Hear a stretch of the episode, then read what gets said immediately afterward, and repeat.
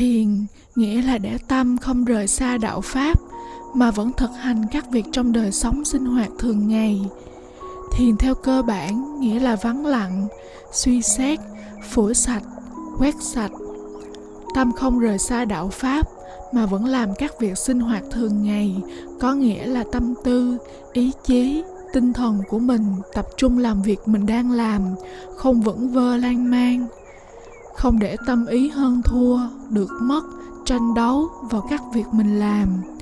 Cứ làm tốt nhất việc của mình đã định, cần làm là được. Việc ấy không gây hại cho chúng sinh, là hợp lẽ đạo. Có ba hình thức điển hình là ngoại thiền, nội thiền và tự tánh thiền ngoại thiền, tức là có sử dụng các pháp phương tiện như sử dụng mật chú, số đếm, hình ảnh để nhìn, quán chiếu, âm thanh du dương để tịnh tâm, mượn phương tiện bên ngoài để phủ sạch tạp niệm, tà kiến, phiền não vọng động. Tất cả những phương thức như thế đều xếp chung thành ngoại thiền. Tức, có lực tác động từ pháp phương tiện để tâm tình được thanh tĩnh tập trung vào hơi thở, việc mình cần làm.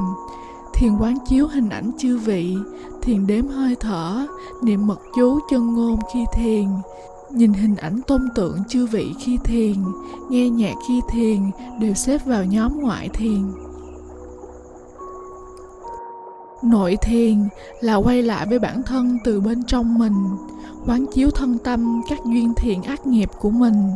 Từ đó, nhận thức được các việc mình nên làm, không nên làm, sám hối các chuyện bất thiện đã qua để không tái phạm, tức là dùng sự minh triết, trí tuệ từ bi tâm của bản thân để phủ sạch phiền não vọng động của thân tâm.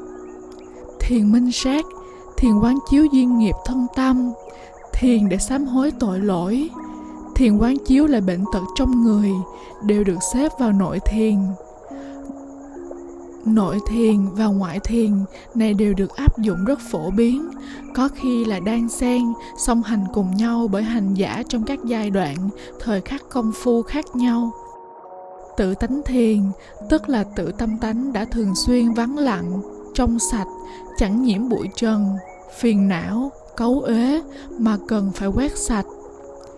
Việc này chỉ về tính chất của chân tánh khi thân tâm hòa vào đạo tự nhiên, hoặc sau quá trình lâu dài hành trì nội ngoại thiền, sau khi đã giác ngộ được đạo lý, lẽ tự nhiên, vô thường và không còn bám chấp vào các lý sự của cuộc đời, lúc đó tâm tánh vắng lặng, trong sạch chẳng nhiễm, cũng được gọi là tự tánh thiền vậy.